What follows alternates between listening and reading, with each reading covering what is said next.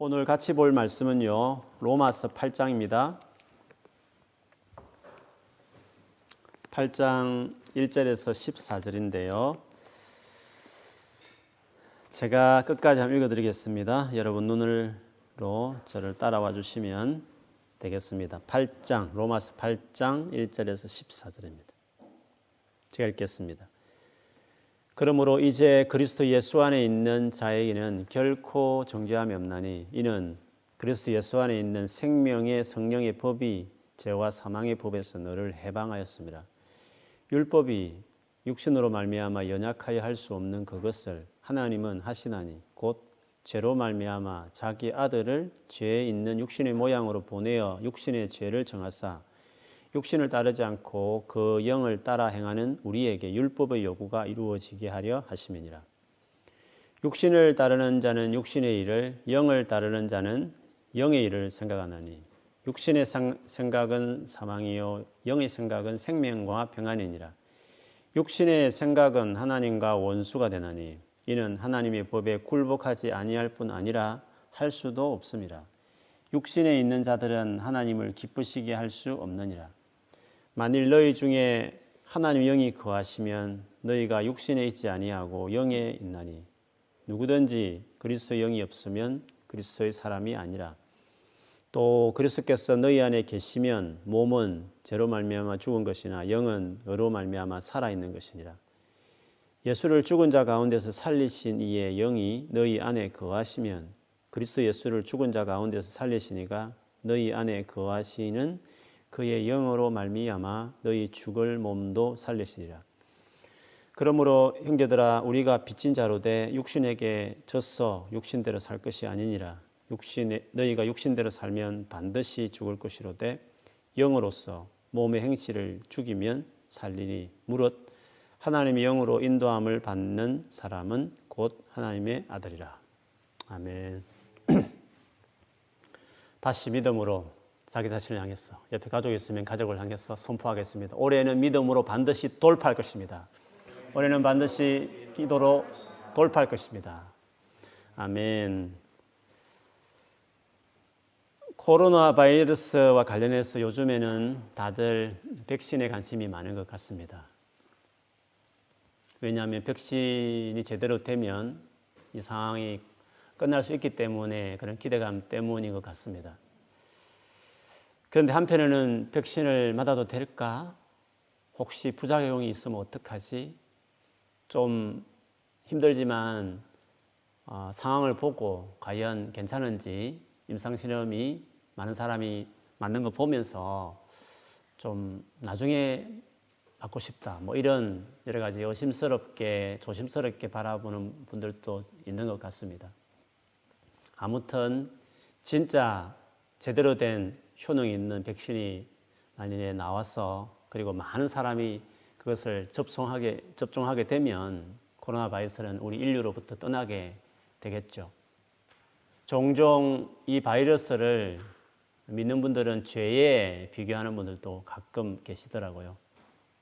마치 이 바이러스를 제대로 된 백신으로 어, 잡고 또 없앨 수 있듯이 죄라는 이 엄청난 우리 문제를 해결하기 위해 오신 그 백신과 같은 예수 그리스도의 이 구원의 놀란 은혜가 제대로 우리에게 적용된다면 우리는 죄로 말미암아 생긴 수많은 이 바이러스와 비교할 수 없는 문제들을 해결할 것이다 하는 말들을 종종 어, 교회 안에서 듣기도 합니다.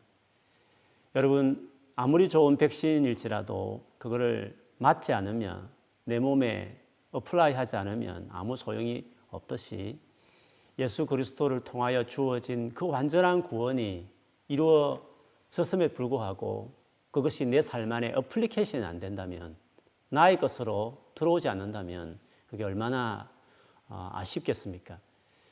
그런데 우리에게 주어진 구원이 완전한 예수 그리스도 십자가 죽음과 부활로 완전한 구원인데 그 구원이 우리의 것이 되도록 우리의 삶에 실질적 효능을 미치고 제가 가져온 문제들을 해결하는 것으로 적용케 하는 바로 그 일을 하시는 이가 성령이시다 하시는 것을 오늘 같이 보고 싶습니다. 그래서 구원과 관련해서 성경에 이야기할 때는 항상 예수 그리스도와 성령이 같이 가는 것을 볼 수 있습니다. 오늘 본문에도요, 2절에 나오듯이 그리스도 예수 안에 있는 그리스도 예수 말한다면 그 안에 있는 성, 생명의 성령의 법이 죄와 사망의 법에서 너를 해방했다 라고 예수 그리스도뿐만 아니라 또 성령을 같이 이야기하면서 죄와 사망의 법에서 해방했다 그렇게 말합니다. 3절과 4절에서 조금 더 자세하게 설명을 하죠. 율법이 우리가 너무 약해서 연약해서 제대로 작동하지 않는데 하나님은 이 문제를 해결하셨죠. 그것은 바로 자기 아들을 죄인으로 우리에게 모든 죄를 감당하게 하시게 하시고 사절에 보면 그래서 육신을 따르지 않고 영을 따라 행하면 율법이 요구하는 모든 것을 완전하게 만족시키게 된다. 그래서 아들과 그리고 영을 같이 강조하면서 구원을 이렇게 설명하고 있습니다. 그래서 우리의 그 완전한 구원은 예수 그리스도를 통해서 사실 완성 된 거죠. 여러분, 이 완전한 구원을 설명할 때 크게 세 가지 정도로 나누어서 구원을 설명하기도 합니다. 죄와 관련해서 하는 설명인데 먼저는 죄의 형벌로부터 우리를 구원하셨다. 예수님이 그렇게 말씀합니다.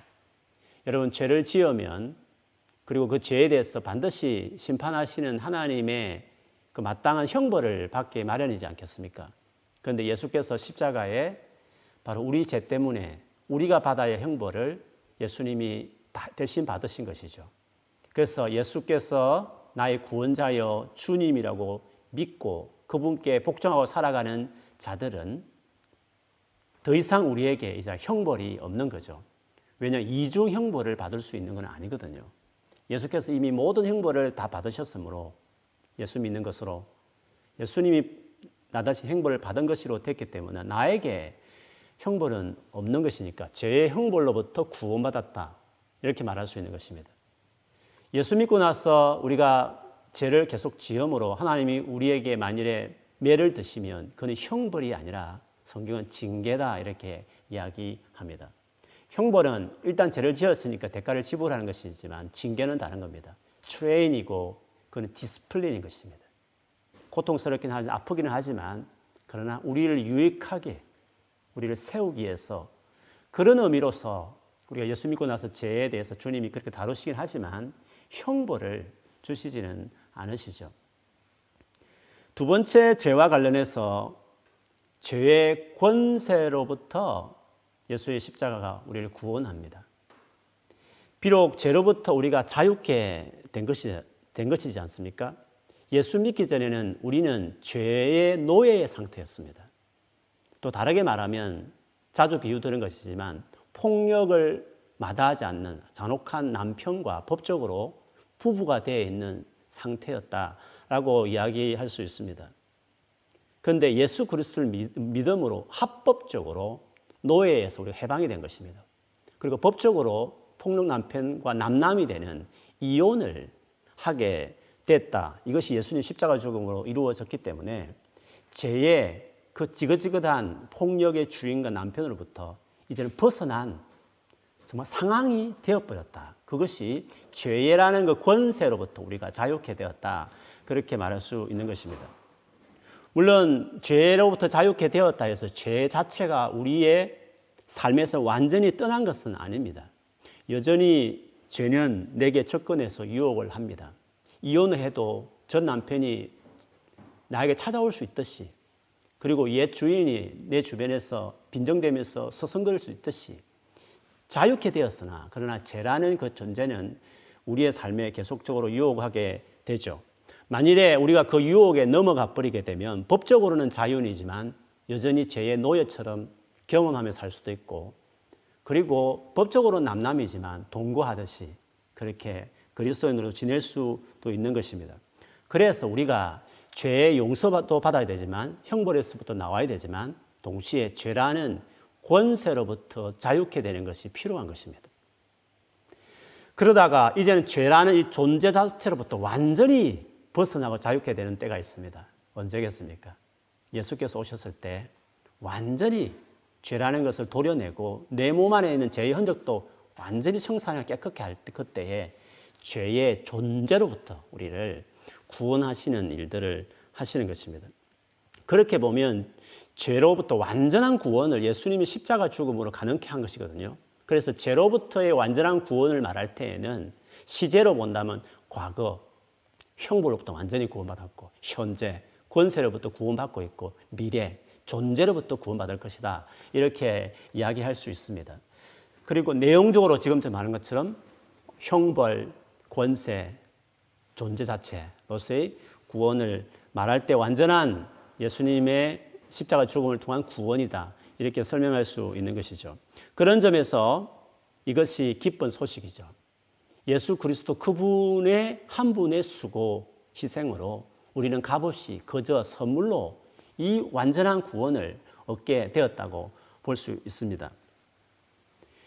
그런데 여러분, 이 놀라운 예수님을 통해서 이루어진 그 구원이 우리의 것이 실제가 되게 하는 데 있어서 적용케 하시는 이가 바로 서도의 말씀드린 것처럼 성령이시다.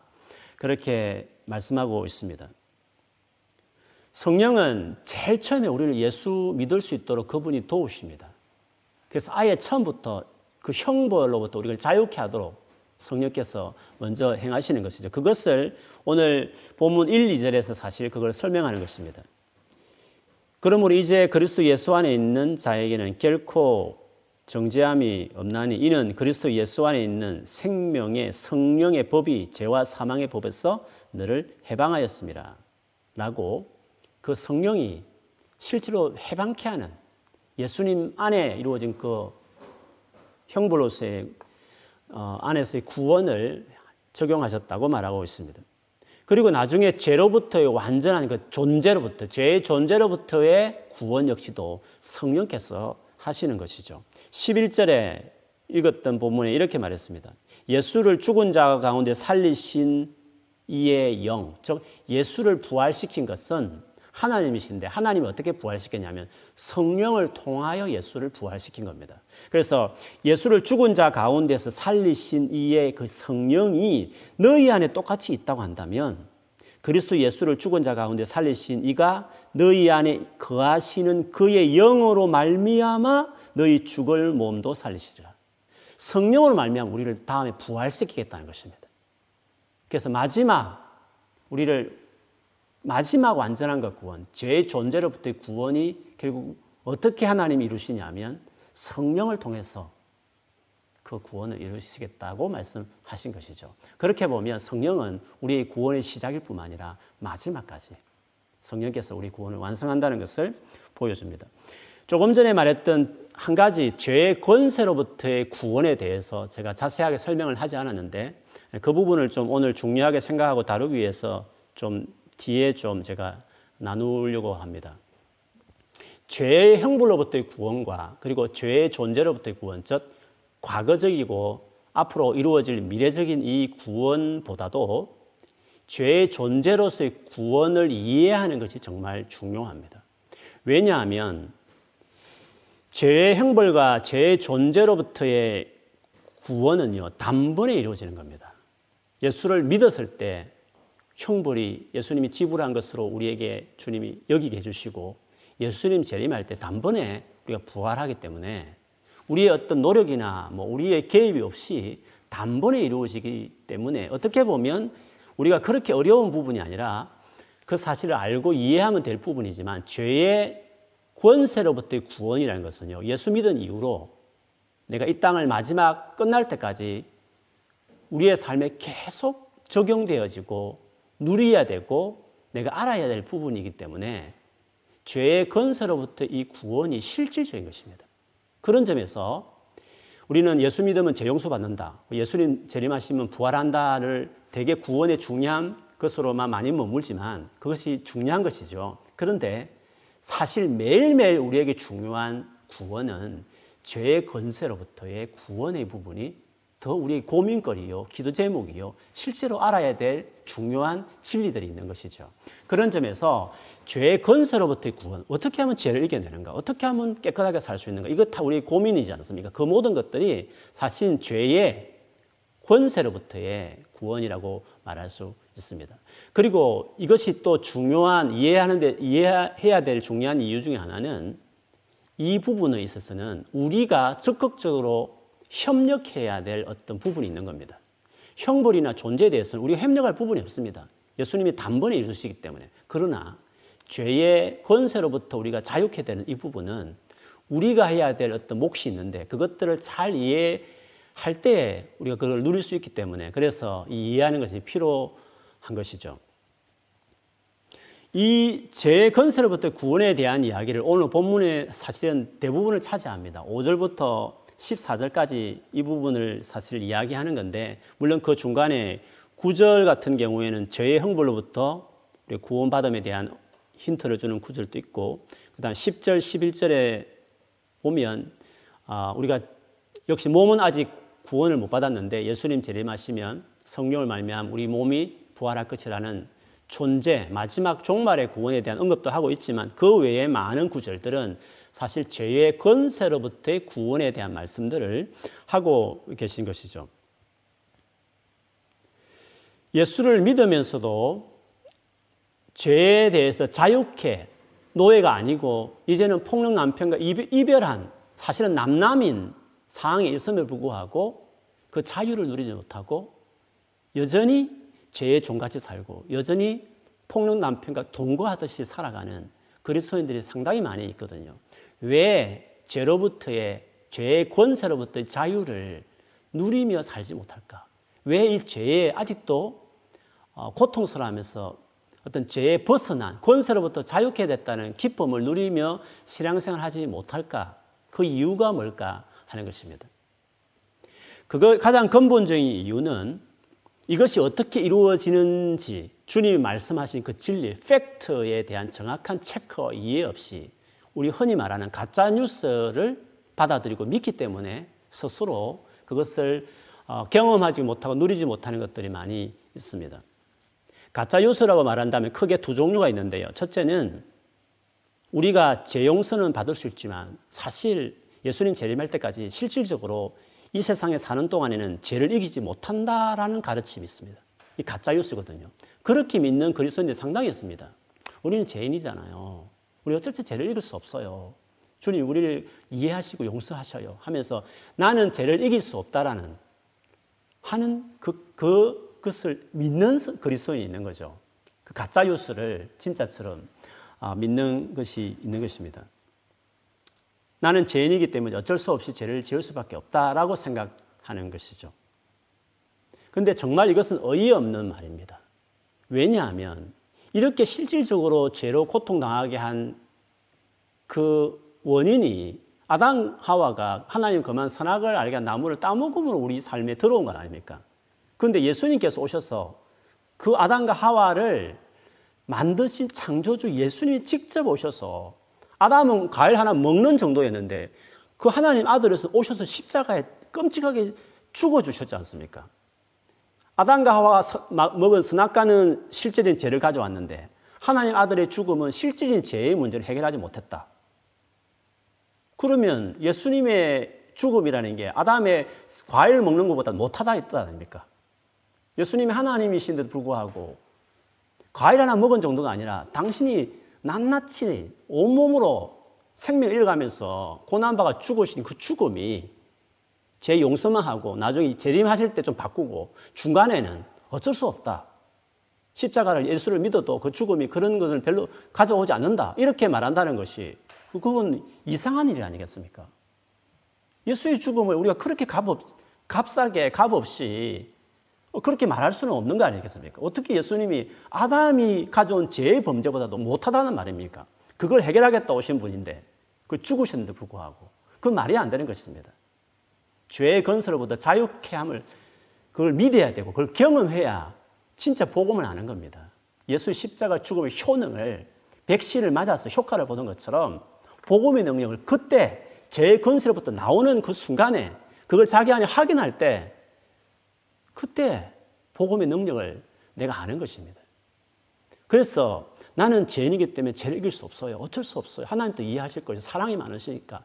이런 식의 가짜 뉴스를 계속 신봉하면 안 되는 겁니다. 그렇게 믿기 때문에 이기려고 하지 않고 싸우려고 하지 않는 계속 죄에 어쩔 수 없다는 식으로 패배감에 젖은 사람처럼 사는 것이죠. 두 번째 가짜 뉴스는 이어 반대적일 수 있는데요. 주여 주여 한다고 다 천국 가는 게 아니니까 네가 정말 정신을 바짝 차리고 열심히 죄와 싸워서 승리해야 한다라고 가르치는 것입니다. 이것이 왜 가짜 뉴스이냐면 우리가 죄를 직접 상대해서는 죄를 이길 수 없기 때문에 그렇습니다. 오늘 7절, 8절에도 말하지만 육신의 생각, 즉 그냥 심플 네이처, 우리 인간의 그 모습 그대로는 하나님과 원수가 되고 하나님 법에 굴복하지도 않으면서 할 수도 없습니다. 육신에 있는 자들은 하나님을 기쁘시게 할 수 없느니라 라고 이야기했습니다. 그렇기 때문에 내 힘으로 이 죄를 이길 수 있어. 라고 그것을 정말 믿는 그 가짜 뉴스를 믿고 자기 힘으로 죄를 이겨보겠다고 최선을 다하지만 물론 조금 필 받았을 때는 되는 것 같아요. 그러나 이내 내가 죄를 이길 수 없는 자기 연약함을 또다시 좌절을 경험하게 되죠. 그런데 상태가 괜찮을 때 또다시 재다짐을 해요. 재헌신을 또 하는 거죠. 어느 정도 되는 것 같아요. 근데 또다시 무너지는 자기를 보면서 계속 실패를 반복하다 하다 보면 무슨 문제가 생기냐면 첫 번째 가짜 뉴스를 이제 믿는 것입니다. 나는 죄를 이길 수 없다. 역시 나는 죄인이기 때문에 안 되는구나. 이런 식으로 가짜 뉴스에서 가짜 뉴스로 가는 것이죠. 그러면 진짜 팩트는 뭐냐는 거죠. 죄의 건세로부터 나오게 하는 하나님의 진짜 팩트가 뭐냐 말죠. 하나님의 진리는 무엇이냐는 거죠. 진짜 뉴스는 무엇이냐는 것이죠. 진짜 죄를 이길 수 없는 상태에 우리들이 어떻게 죄의 건설로부터 자유케 되는지 주님 우리에게 말씀하신 팩트는 뭐냐는 것이죠. 그거는 죄, 죄에서 벗어난 것은 맞아요. 진짜 자유케 된 것이죠. 예수 믿자마자 일어난 놀란 현상이에요. 예수 딱 믿으면 쇠사체 끊어지고 이혼이 법적으로 이혼이 이루어지게 되는 것이죠. 실제로는 남남이고 이젠 자유케 된 것은 맞습니다. 그러나 그렇기 때문에 죄가 나를 지배할 수 없는 상태가 됐어요. 더 이상 나를 지배할 법적인 권한이 없게 됐단 말이죠. 십자가 죽음으로 그걸 완전히 지불했기 때문에 죄가 이전에는 합법적으로 나를 노예로, 합법적으로 내 부인이었기 때문에 그냥 합법적으로 고통스럽게 했지만 예수를 믿는 적시로 이제는 그것이 불법이 된 겁니다. 더 이상 죄가 나를 주장할 권한이 없어졌다는 거죠. 그런 점에서 해방된 겁니다. 생명의 성령의 법이 죄와 사망의 우리를 자유케 했다라고 말하는 것입니다. 그건 맞는데 그럼에 불구하고 내 스스로 내 혼자 힘으로 직접 죄와 싸우려 하지 말라고 성경은 말하는 겁니다. 그러게 하지 말고 십자가 죽음과 부활이 가져온 놀란 백신의 효능처럼 그 효력을 믿고 마저 십자가 죽음이 이미 해결했어. 완전히 죄에서 하나님 아들의 죽음이 우리 죄에서 완전히 해결하는 확실한 백신 같은 죄에서 근원적으로 아담이 가져온 이 죄에 대한 근원적으로 다 도려내시기 위해 오신 예수님의 죽음이었어. 예수를 믿으면 진짜 완전하게 죄에서 벗어날 수 있다라는 이 사실에 대해서 믿어야 되고요. 그리고 그 효능이 발휘될 수 있도록 하기 위해서 바로 내 안에 들어오신 성령의 권능을 의지하는 것입니다.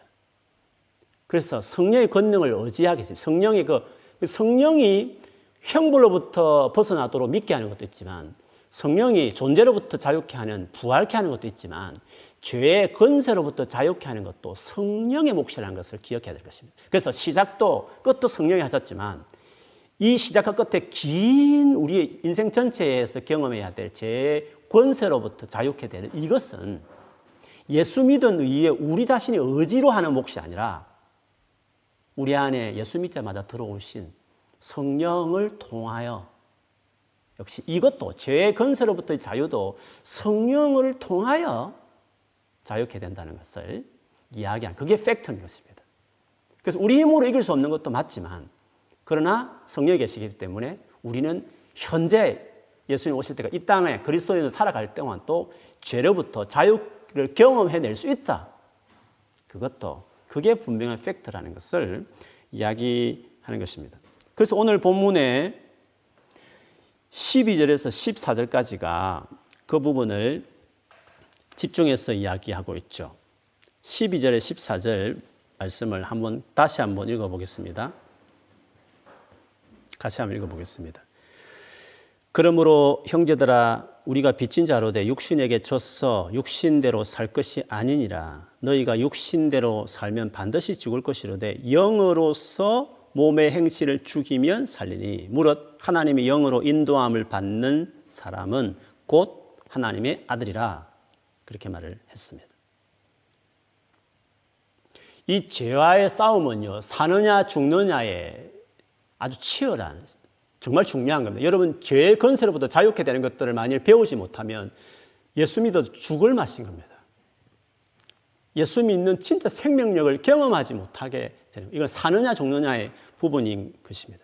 그래서 오늘 보면 네가만 찌면 네가 육신에 찌면 너는 죽는다. 그러나 그렇지 않고 영으로서 몸의 행실을 죽이면 산다.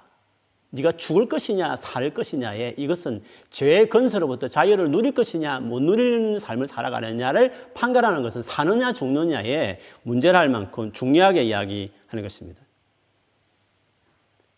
그래서 내가 예수를 믿지만 법적으로는 자유케, 죄로부터 자유케 되었지만 그 죄의 영향력, 그 죄라는 녀석이 자꾸 내 주변에 빙빙 도는 것입니다. 찝쩍거리고 유혹을 하는 것이죠.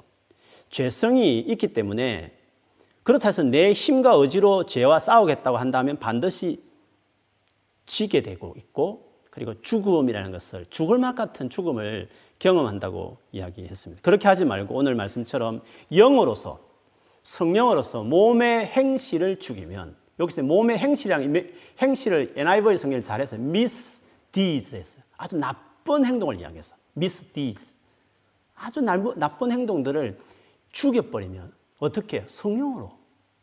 성령에 의해서 그거를 내 몸에서 나오는 나쁜 행실들을 죽인다는 그렇게 그런 식으로 이 죄의 건세를 이기는 것들을 배워야 산다.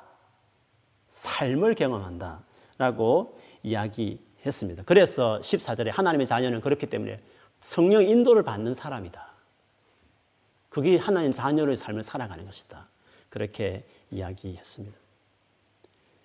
이 부분에서 이 부분을 잘 좀 좀 더 이해를 돕기 위해서 제가 여러 차례 말씀을 드렸지만 이거는 정말 중요한 부분이 하나거든요. 죄의 건설로부터 벗어난 데서 여러분 죄 때문에 되게 고민하는 분이 계시면 이 부분을 잘 기억하셔서 여러분 신앙생활에 계속 적용하는 게 필요할 것 같아요.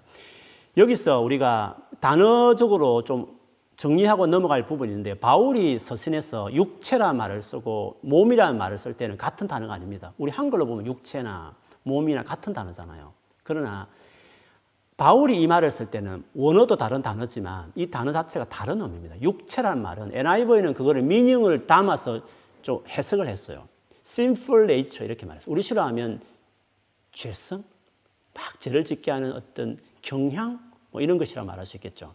내 안에 막 죄를 짓도록 하는 그런 막 어떤 그 성향이 있는 거죠. 그걸 육체라고 말하는 겁니다. 이 몸을 말하는 게 아닌 것입니다. 바울이 육체라는 말을 쓸 때는 어떤 신체를 말하는 것이 아니라 죄를 짓게 많은 sinful nature, 막 본능, 죄를 짓게 하는 그런 본성을 이야기하는 거예요. 그 반면에 오늘 성경에 몸의 행실을 이렇게 말할 때 이 몸은 sinful nature가 아니라 그 body입니다.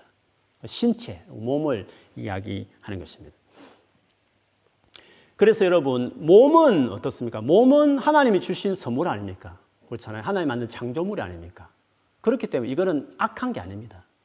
이거는 그 자체로 귀한 선물인 거죠. 그런데 죄 아래 놓였기 때문에 병들고 썩어가고 부패하기 때문에 구원받아야 될 상태에 있는 것은 맞지만 그래서 예수님 재림할 때 몸이 정말 마지막 바뀌는 그 구원이 일어나기는 맞지만 그러나 현재 가지고 있는 몸일지라도 앞으로 부활할 몸에 비하면 온전치 못한 부족함이 있는 것이지만 그렇다 해서 이 몸 자체가 악한 건 아니거든요.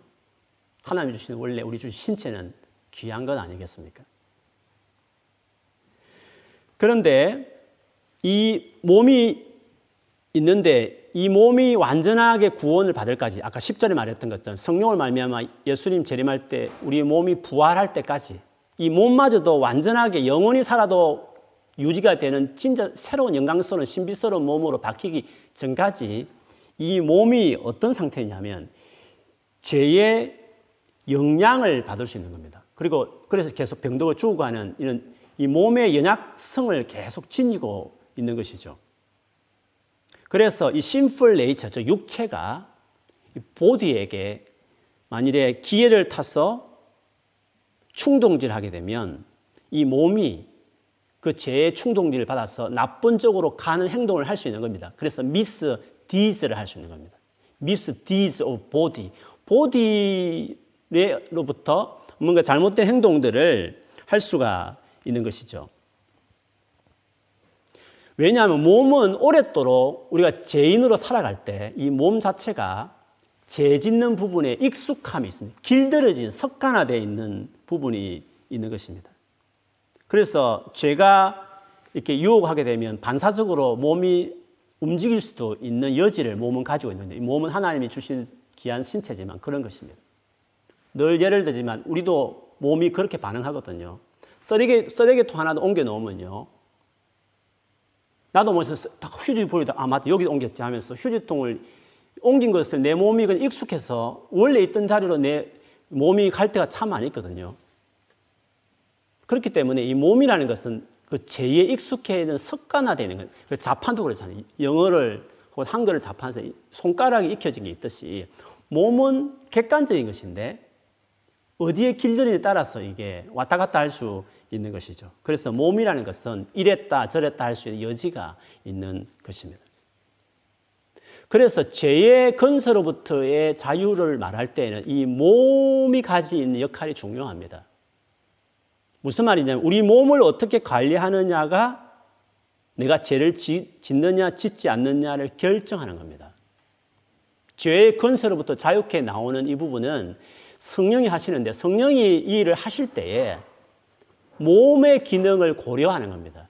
그래서 성령이 영어로 말미암아 몸의 행실을 죽임으로 사는 겁니다.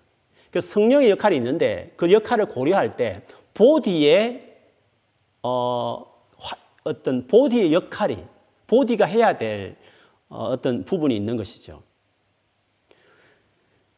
내 몸이 하나님이 기뻐하시는 쪽으로 움직이게 만드는 게 중요합니다.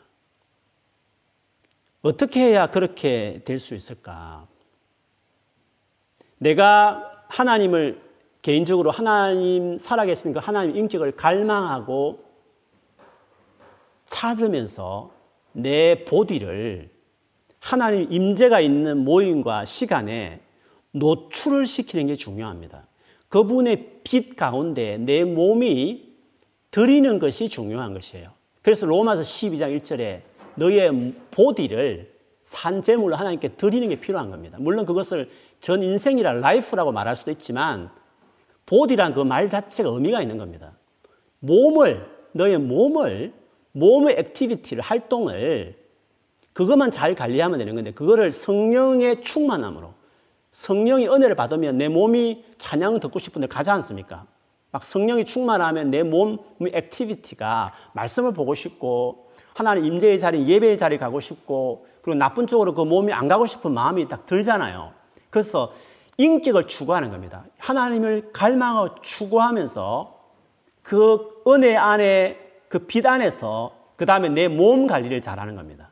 내 몸 관리가 이 몸 관리가 선한 방향으로 하나님 기뻐하시는 방향으로 내 몸이 익숙해지도록 만들어 가야 되는 겁니다. 몸 관리를 해야 된다는 것을 이야기하는 것입니다. 그래서 13절 조금 전에 말씀하신 것처럼 성령의 인도를 받으시면서 그 성령 안에서 충만한 가운데 그 갈망이 생기면서 그때 그 성령이 힘을 입어서 도움을 입어서 나의 보디를 나의 보디를 잘못된 misdeeds 하는 것들을 죽여버리고 내 몸이 이제 하는 activity를 좋은 쪽으로 이렇게 드리면서 관리해 가는 겁니다. 믿음이 좋은 사람들은요. 그리고 그게 되어 있는 사람은 그게 잘 되어 있는 겁니다. 그래서 신앙에 기복이 없는 겁니다. 신앙의 기복이. 그 몸 활동이 딱 단속이 되어 있는 겁니다. 근데 그거를 자기 스스로 뭐 수행하듯이 고행하듯이 하는 게 아니라 성령의 인도한 가운데 계속 성령이 주신 에너지와 은혜를 힘입어서 계속 경건에 이르는 연습을 하는 겁니다. 자기 몸을 쳐서 복종시키면서 그 관리를 해 나가는. 그게 그래서 영성이라 할 때는 신앙의 깊이는 결국 몸과 관련되어 있습니다. 딱 그 몸 활동과 관련되어 있는 겁니다. 근데 보통은 신앙의 기복이 되게 심한 사람들은 마음도 있어요. 갈망도 있어요. 막 뜨겁기도 해요. 근데 몸이 이게 아직도 이랬다 저랬다 이게 제대로 일정하지 않는 겁니다. 그래서 수련회 갔을 때는 그 몸 전체가 어떻습니까? 예배 드리고 찬양하고 기도하고 말씀 나누고 하니까 몸 자체가 빛 앞에 노출되고 그 몸이 그 빛 앞에 들이니까 저절로 영적으로도 모든 게 다 충만해지는 겁니다. 근데 수련회 끝나고 와서 며칠 있다가 다시 영적으로 심적으로 어두워지는 이유는 그 몸 자체가 지금 수련회처럼 활동을 안 하는 거죠. 몸은 제가 충돌이하면 그냥 쑥 가는 겁니다. 그쪽으로. 그래서 믿음의 사람들은 스스로 그것들을 잘 절제하는 겁니다. 믿음이 어릴 때는 그래서 옆에 도와주는 교회 공동체 계속 끈을 두어야 되는 겁니다.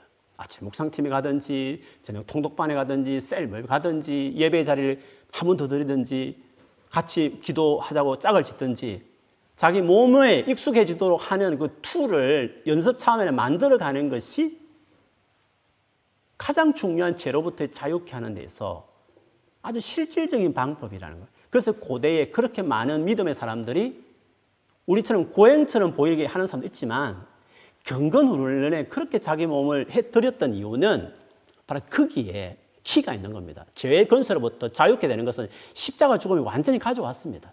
그 성령의 도우심이 있습니다.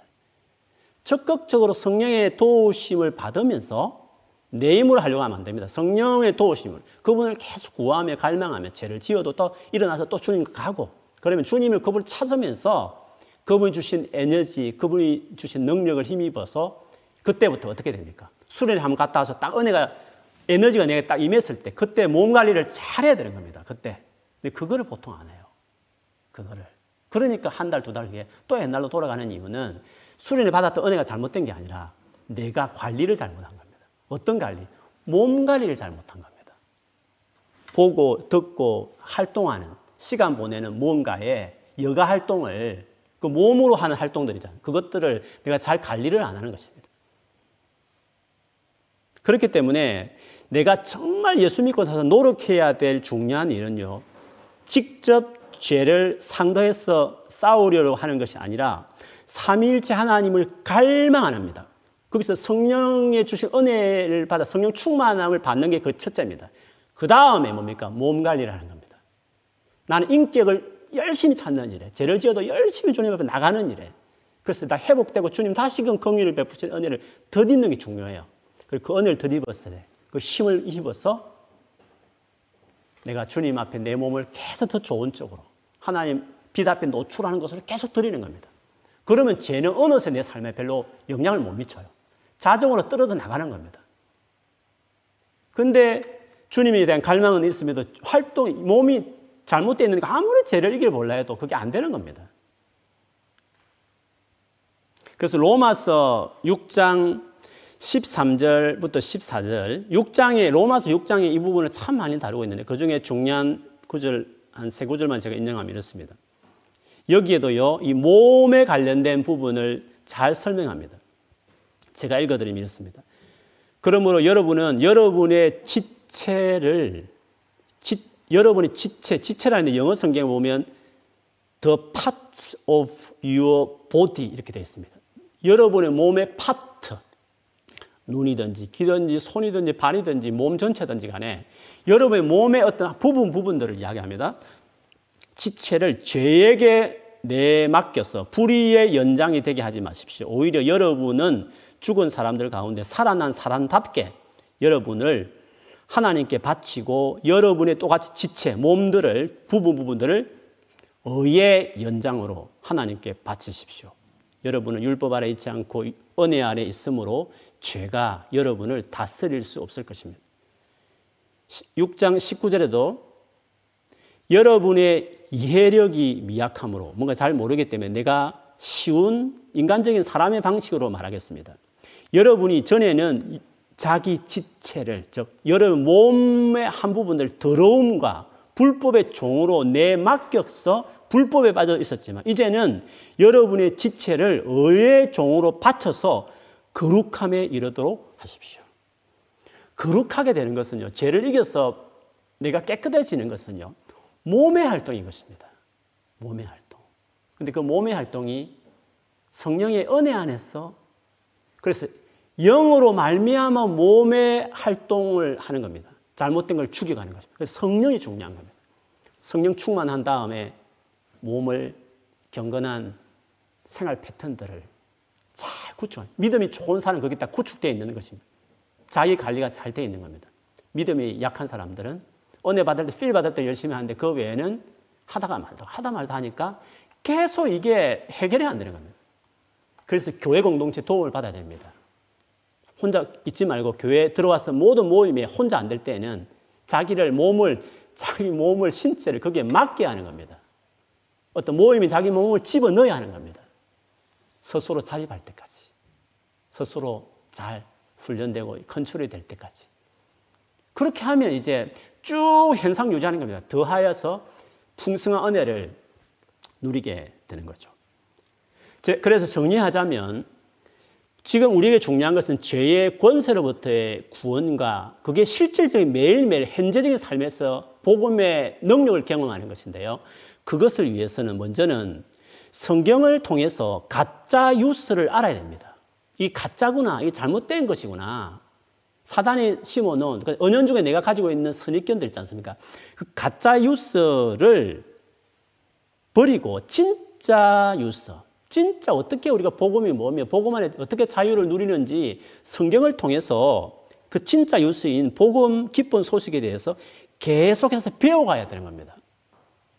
배우고 확신한 일에 거해야 하는 겁니다. 그래서 말씀을 하는 게 그게 중요한 겁니다.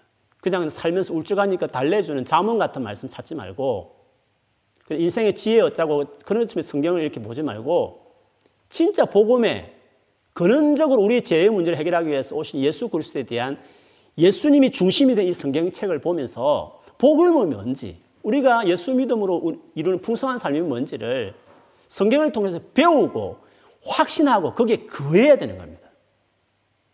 처음 그 지적인 노력이 필요한 겁니다. 그런 점에서 성경을 아는 것이 너무 필요한 것이죠. 그 다음에 뭡니까? 아, 자유케 했구나. 이미 다 주어졌구나. 그렇게 다음에, 아, 이제 그분을 찾는 게 중요하구나. 내 의지를 도딱듯이 살아가는 게 신앙생활 아니구나. 도덕주의자 되는 게 아니구나.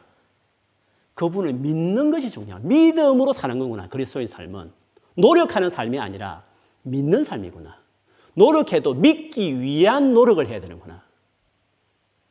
수고와 무거운 짐들 다 내게로 오라는 것은 주님께 가는 게 중요하구나. 인격을 찾는 것입니다. 갈만 죄를 지었을 때도 팍 일어나가지고 가는 겁니다. 뻔뻔스럽지만 낯짝 없지만 주님 인격을 가야 되는 헬류전 여인처럼 피를 질질 흘려도 멈추지 않아도 주변 사람 부정케 하는 부정하다가 소, 손가락질 해도 그분을 군중을 해치고 옷자락을 맞을 심정으로 주님 앞에 계속 가는 게 중요한 겁니다. 망가진 몸이라도 기어서라도 억지로라도 주님을 인격을 찾는 걸 포기하면 안 되는 겁니다. 찾을 때 그때 주님이 내게 은혜를 주시고 새 힘을 주시고 즉 성령 충만 임하면 그때부터 뭐 해야 되죠? 몸 관리하는 겁니다. 어떤 몸 관리? 주님 앞에 더 열심히 가는 어려운 쪽으로 part of my body를 오프하는 겁니다. 그쪽으로 내 보디의 파트 파트를 오프하는 것입니다. 그렇게 하면 죄는 신경 안 써도 떨어져 나가는 겁니다. 상대하지 않는 우리는 죄를 상대하는 게 아닙니다. 우리는 하나님을 상대하는 겁니다. 죄는 하나님이 은혜가 와서 그 은혜가 덮어서 죄를 그냥 떨어져 나가버리는 것입니다. 그냥 자동으로 떠, 죄는 떨어져 나가는 것입니다.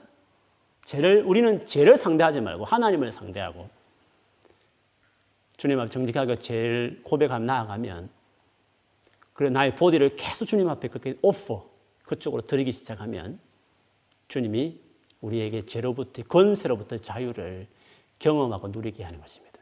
이 일을 성령이 도우시는 것이에요. 성령을 의지해야 이것이 가능한 것이에요. 그래서 성령 충만 명령이고 성령을 살았으면 끝까지 성령으로 같이 살아가라고 거예요. 그러므로 성령 그런 결과로 성령의 열매들이 삶에 뭔가 놀라운 제로에서 벗어날 뿐만 아니라 거룩한 열매들을 맺히는 삶이 가능하게 되는 거죠. 성령 충만한 여러분 되기를 축복합니다. 오늘 이 저녁에도 구하십시오. 오늘 또 주셔요. 예배할 때마다 은혜 주셔요. 그 은혜 주셨으면 오늘 저녁 밤부터 내일 아침 계속적으로 여러분 몸의 활동을 잘 하세요. 물론 또 넘어질 때 있겠죠. 몸이 재 충동기 받아서 또 넘어질 수 있겠죠. 그래도 어떻습니까? 다시 주님 용서 구하면서 은혜를 구하고 그러다 보면 계속 자기 삶에 디스플레이를 하다 보면 그 세워지는 겁니다. 그래서 완전히 제 건설에서 벗어날 뿐만 아니라 이제 거룩한 쪽으로 쭉 가는 겁니다. 열매를 맺는 쪽으로 쭉 가는 것입니다. 그 잡, 기쁨과 만족을 그 하나님의 어려움, 그 평강을 누리게 되는 거죠. 그런 은혜를 경험하는 여러분 되기를 주의 이름으로 축원합니다. 아멘.